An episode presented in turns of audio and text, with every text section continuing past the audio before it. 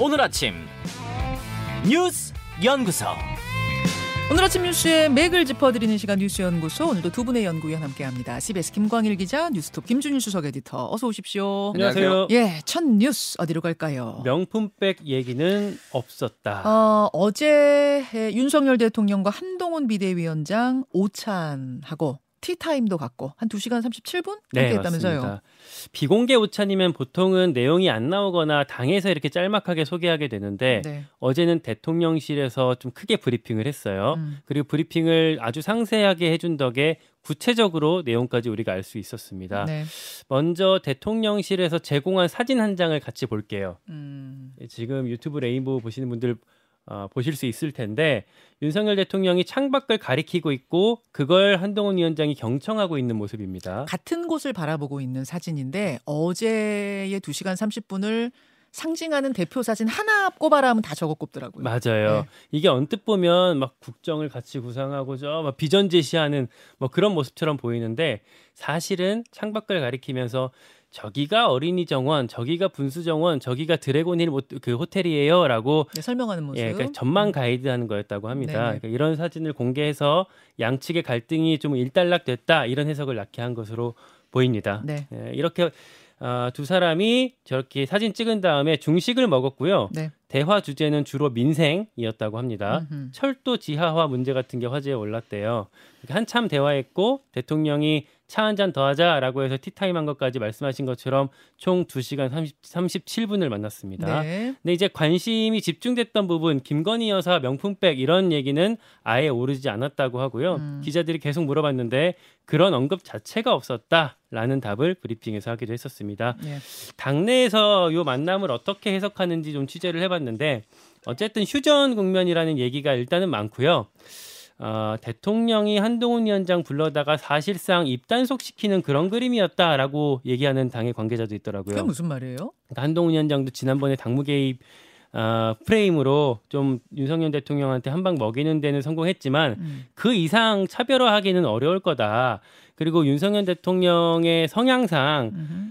절대 밀리지 않는다. 어. 뭐 총선을 포기하는 한이 있어도 밀리는 건 절대 용납할 수 없는 사람이다. 어. 그런 상황에서 한동훈 위원장이 뭘 더 할 만한 카드가 없기 때문에 예. 그런 상황들이 반영된 게 어제 그림, 이 그림이었다고 얘기, 이 해석하는 경우가 있더라고요. 말하자면 정권 심판론을 내 벽을 넘기 위해서는 한동훈 비대위원장이 점점 거리를 둬야 하는 상황인데 걸 해야 될 텐데. 대통령은 대통령실로 불러서 같은 곳을 바라보는 사진을 계속 이제 보- 보여주는 국민들께 네. 보여드리는 이런 상황. 어제 한동훈 위원장 이 저 오찬 끝나고 나서 국회로 보통 올 텐데 국회로 안 오고 바로 퇴근했거든요. 어. 그게 이제 한동훈 위원장 입장에서 썩 유쾌한 상황이 아니었다, 좀 얼굴 붉히는 상황이었다라고 그래서 이제 조, 조퇴하게 됐다라고 해석하는 경우도 있더라고요. 자, 김준 에디터 예. 어, 어떻게 보셨어요? 일단 뭐 저 사진은 뭐 잘 찍었다, 잘 연출됐을 수도 있고 음. 뭐잘 찍었다라는 건데 약간 구도가 뭐라고 할까 요 조금 너무 어, 현지 시찰하는 느낌? 뭐 대통령이 약간 뭐 김정은 국방 국무위원장이 약간 현지 시찰하는 느낌? 뭐 그런 사- 손가락 가리키는 아니 건데. 뭐 저렇게 바라보면서 그 집에 예. 온 사람한테 집 주인이 소개하는 거야. 흔한 장면이긴 합니다만 그렇죠. 상징적으로 같은 곳을 보면서 우리는 화합하고 있다. 이런 걸 좀 보여주고 싶었던 그러니까요. 뭐 이런 느낌이 나요. 그러니까 어쨌든 저 이 이거가 이제 기획된 의도나 이런 것들이 좀 명확해 보이는 거죠. 김건희 얘기 안 했다. 실제 안 했을 겁니다. 그리고 배석자가 많고 네. 굳이 김건희 여사 뭐 얘기나 이를테면 공천 얘기를 여러 사람이 있는 데서 뭐 이렇게 할 이유도 없고 그건 뭐 음음. 따로 하면 되잖아요. 그러니까 굳이 이제 안 했다라는 거를 강조를 한 거고 민생 얘기 많이 했다라는 건데 철도 지화화 얘기 그러니까 그 공약을 가지고 내일 이제 수원으로 한동훈 비대위원장이 간다라는 거예요. 이게 윤석열 대통령의 대선 공약이기도 하고 음. 그래서 이거를 중요 이제 수도권이나 대도시의 철도들을 주 이제 역사를 중심으로 해서 이제 지화화하는 거 뭐 이런 것들을 지금 논의를 한다라고 합니다. 그래서 이제 그런 연장선상에서 지금 음, 나오고 있는 건데 네. 이거는 이제 국민의힘이나 이제 정부의 입장인 거고 야당은 김건희 여사로 총선을 치르겠다라는 거를 좀 되게 분명히 하고 있거든요. 어제 일단은 뭐 이게 동아일보가 보도를 한 거는 네. 설 연휴 전에 윤석열 대통령이 김건희 여사 명품백 논란 입장을 낼 것 같다. 대통령실 아. 관계자가 이제 얘기를 했어요. 지금 KBS에서 대담이 있을 거라는 이야기가 지난주에 나왔는데 음. 대통령실에서는 확인된 그러니까 결정된 거 없다. 예. 검토 중이다라는 입장을 어제까지도 견지했잖아요. 어제도 똑같아요. 아직 정해진 건 없다라고 하지만은 대통령실 관계자가 어, 다양한 안을 놓고 고심하고 있고 설 연휴 전에 하는 거를 검토하고 있다라는 얘기까지 그래요. 나왔습니다. 그러니까, 아, 예. 하겠다라는 게 결정된 것도 없지만 안 하겠다라고 확정된 것도 아니라는 얘기네요. 그 어제 제가 이제 뭐 한카트론에서 말씀드렸지만 이게 때밀려서 하는 모양새도 별로 이제 좋아하지 않고 그러니까 이제 다양한 고심을 하지만 이거를 길게 끌 수는 없다라는 건데 지금 야당에서는 어제 단독으로 정무위원회 소집해가지고 음. 그래서 이 문제에 관련해서 국민권익위원장 그리고 금융감독원장한테 이제 물었습니다. 이제 주가 조작 관련해서 왜 이거를 명품백 수수 같은 경우에는 이제 권익위원장한테 물었고요. 왜 이거 조사 안 하냐 뭐 이런 거 물었고요. 이것은 중대 부패 행위 아니냐 이렇게 음. 어제 이제 공격들이 들어간 거죠. 그렇죠. 예. 그래서 야당 여당에서는 아예 이거 불참했고요. 그리고 어제 또 민주당은 네. 어, 김건희 여사 주가 조작 의혹 및 명품백 진상 규명을 위한 수사 촉구 천만 서울시민 서명운동본부 발대식을 열었습니다. 음. 그래서 이제 서명운동으로 대국민 이제 선, 선전전 이런 거를 하겠다라는 겁니다. 거기에다가 이제 어제 중앙일보가 보도를 한, 한 건데 네. 김건희 특검법을 총선 뒤에 표결하는 거. 재의결이요? 예, 예, 재의결을. 어. 그러니까 총선 뒤에는 어쨌든 공천 못 받은 사람, 탈락한 사람 그래서 오히려 가결 가능성이 높고 그리고 총선 전에 하지 않고 이후에 하면 이거 총선용 아니다. 그러니까. 어. 떤 식으로든 이거를 끌고 가겠다라는 거를 어 얘기가 나오고 있다 민주당 지도부에서. 아니, 이미 거부권 대통령이 거부권 행사한 지 3주 지났거든요. 사실 음. 지금도 재의결 시점 치곤 다른 때보다 훨씬 늦은 건데 설 후도 아니고 설 후도 아니고 총선 후에 재의결에 붙이겠다는 얘기가 나와요. 그러니까 민주당의 주- 중앙일보가 어제 단독 보도라고 한 건데 그러니까 뭐 이거 실제 되- 됐지 안 됐지는 모르겠으나 네. 지금 뭐 하도 뭐 총선용이다 뭐 공격도 받는 뭐 이런 거 있으니까 아우 아니야라고 어. 이제 설명하는 것도 있고 또 하나는 예, 예. 실제 그러면 가결 가능성이 훨씬 높아질 거다. 음. 왜냐하면은 이제 5월 29일까지 임기거든요. 그러니까 지금 그러니까 2020년에 당선된 의원들. 네. 그러니까 굉장히 이제 다른 방식으로 이제 설득의 여지가 있을 거다라는 거고 어제 눈에 띄는 게 예. 서민민생대책위원회라는 시민단체가 김건희 여사한테 명품백을 전달한 최재형 목사를 고발을 했습니다. 예. 근데 이게 이제 뭐 이제 뇌물 공여죠 쉽게 얘기를 하면은 음. 근데 문제는 이거를 할 경우에는 김건희 여사도 조사를 해야 돼요. 아. 참고인 조사를 해야 됩니다. 아하. 그러니까 이거가 이제 어떤 식으로 그냥 실제 수사가 들어갈지 뭐 이런 것도 좀 지켜봐야 될 것 같습니다. 알겠습니다. 그 다만 그 중앙일보가 보도한 민주당이 재결을 총선 이후에 할 거라는 데에 대해서는 민주당의 다수 지도부 관계자가 절대 아니다 한 번도 검토한 적 없다 이렇게 얘기하긴 자, 했습니다. 기사를 부인했다는 예. 얘기죠.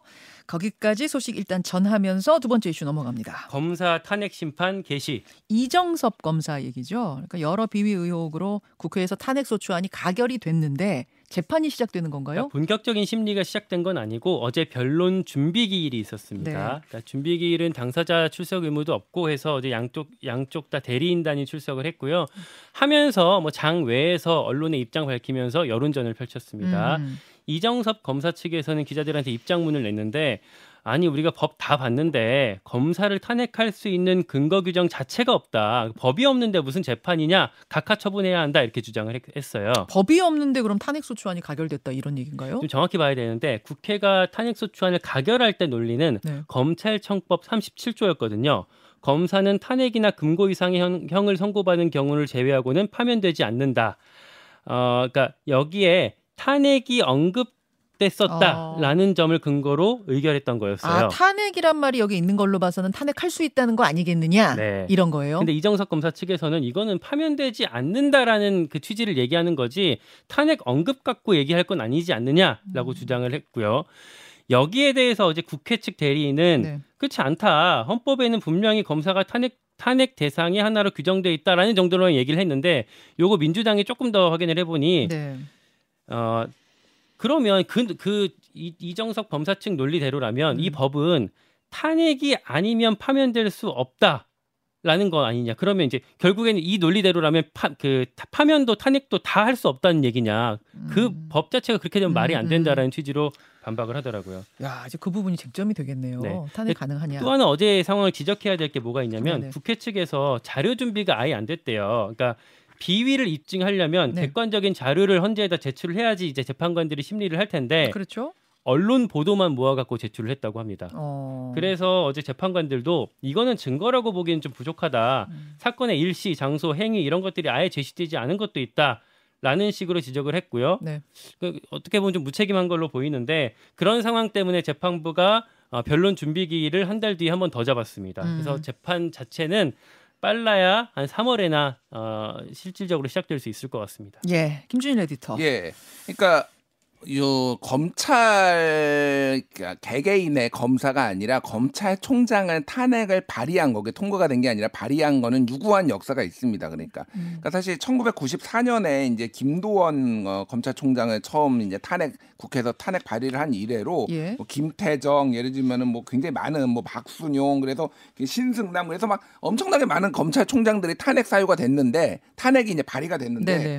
그거의 모든 근거는 방금 얘기했던 37조 신분 보장 검사는 탄핵이나 금고 이상의 형을 선고받은 경우를 제외하고는 파면되지 아니하며 징계 처분이나 적격 심사에 의하지 아니하고는 해임, 면직, 정직, 감봉, 견책 뭐 이런 거를 할 수 없다 이렇게 돼 있거든요. 탄핵이라는 용어가 있다. 탄핵이란 용어가 있지만은 사실은 여기에 검사의 징계에 탄핵이란 게 없습니다. 근데 문제는 여기에는 어. 신분 보장에는 있지만은 그러니까 이게 사실 이거를 입법을 그래서 하려고 그동안 음. 국회에서 세 번 정도 발의가 됐다가 이게 통과가 안 되고 통과가 된 거예요. 왜냐하면은 신분 보장에는 탄핵이 적혀, 있는데 음. 왜 징계에는 탄핵이 없느냐라는 거예요. 어허. 그러니까 이거를 이제 뭐 법이 약간 미비한 부분이 있다라고 이제 일부 이제 법 전문가들도 얘기를 하고 예, 있는데 예. 이거를 이렇게 공개적으로 특히 탄핵 대상이 된 사람이 꺼낸 건 처음입니다. 음. 그러니까 이게 굉장히 공 격적인 부분인 거죠. 사실은 그동안은 수세적으로 했다라고 하면 이건 아예 법적 근거도 없다라고 이제 주장을 음. 공격적 문제 제기가 있었다. 공격적 문제 제기가 있어서 이게 생각보다 좀 네. 논란의 소지가 될 것 같고 만약에 이제 헌재가 어떤 판단을 하느냐에 따라서 예. 후속 입법 조치가 있든지 아니면은 이게 뭐뭐 문제가 문제 제기가 좀 될 것 같아요. 이게. 예. 탄핵당한 이정석 검사 재판이 시작이 됐고 쟁점은 이런 것이다. 저희가 짚어드렸어요. 다음으로 가죠. 기아 김종국 감독 구속영장. 프로야구 기아 타이거즈의 김종국 감독에 대해서 구속영장이 청구됐다. 스포츠에 관심 있는 분들은 뭐 이게 굉장히 지금 뜨거운 얘기입니다만 관심이 별로 없었던 분들은 이게 무슨 얘기야 하실 거예요. 저도 어제 깜짝 놀랐는데요. 중앙지검에서 공지가 나왔어요. 예. 이렇게 딱 나왔습니다. 기아 타이거즈 야구단 A 전 단장과 현 감독 B에 대한 구속영장을 청구했다. 현 감독 B라 그러면 뭐 실명이 그냥 나오는 거잖아요. 그렇죠. 지금 감독이니까. 그리고 KBO 한국야구위원회가 수사 의뢰한 사건과 이 사건 수사 중 추가로 확인된 배임 수재 등의 혐의다라고까지만 나왔거든요. 예. 이게 뭐냐면 설명을 드리면 장정석 이제 기아 타이거즈의 단장이 작년에 어, FA 자유계약 선수 협상 과정에서 박동원 포수한테 뒷돈 요구했다라는 얘기가 있었거든요. 이건 원래 있었어요. 음. 그걸로 KBO가 수사 의뢰를 했는데 네네. 검찰이 요걸 파다가 네.